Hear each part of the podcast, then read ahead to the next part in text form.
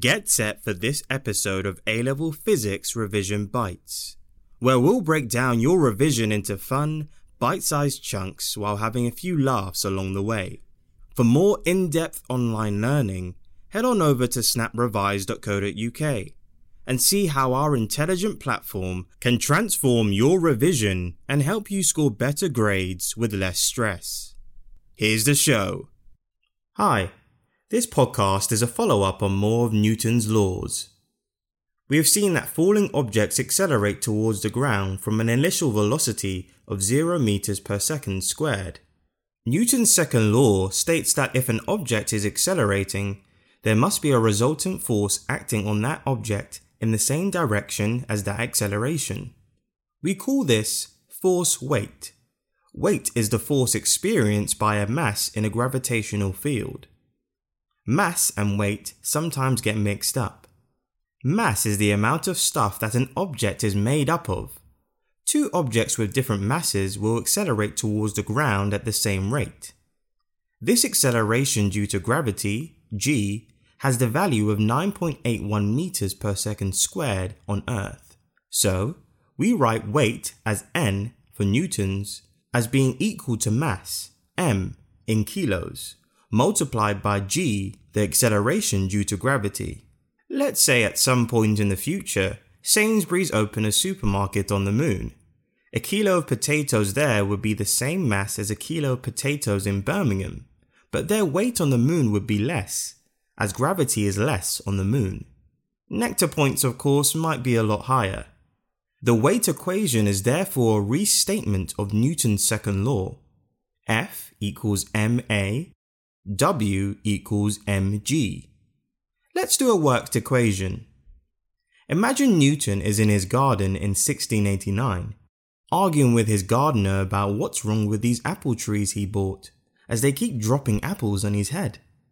Newton decides he wants to calculate the weight of an apple of mass 0.5 kilos.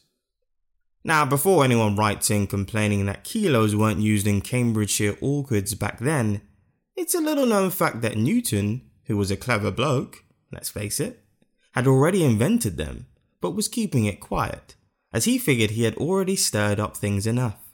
He substitutes values into the weight equation. W equals m times g, which equals 0.5 kilos multiplied by 9.81 meters per second squared, which equals 4.9 newtons to two significant figures. Next, let's look at weight and acceleration due to gravity.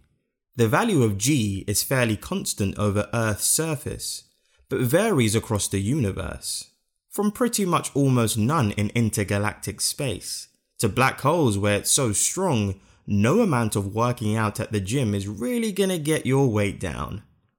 Here's a worked example. A Newton meter measures the weight of a 0.5 kg mass on the planet Zarf 3 as 12.5 newtons. What is the value of g on Zarf 3? First, rearrange the weight equation to make g the subject.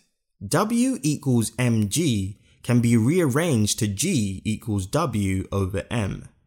Then, substitute in values and rearrange for g.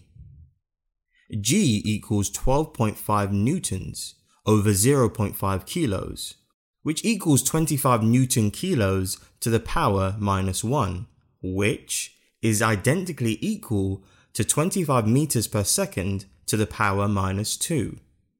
When g is given in units of newton kilos to the power minus 1, it is known as the gravitational field strength. This is equivalent to the acceleration due to gravity. Gravitational field strength can be defined as the force per unit mass acting on an object in a gravitational field. The force that a field exerts on an object is always proportional to a property of that object.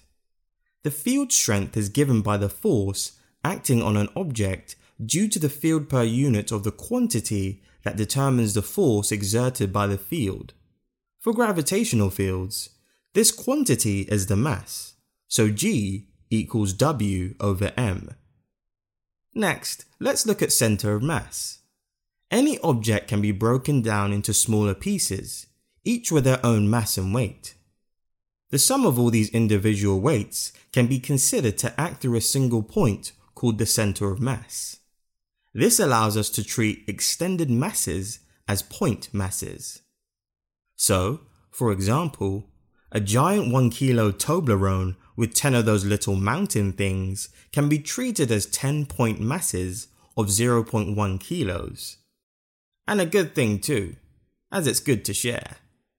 Next, let's look at the center of mass and applied forces. Center of mass is the point of an object through which all its weight appears to act. An object will always balance around its center of mass. This means that if a force is applied to its center of mass, the object will translate but not rotate. So, our giant Toblerone should have a center of mass directly underneath the pinnacle of the 5th chocolate mountain.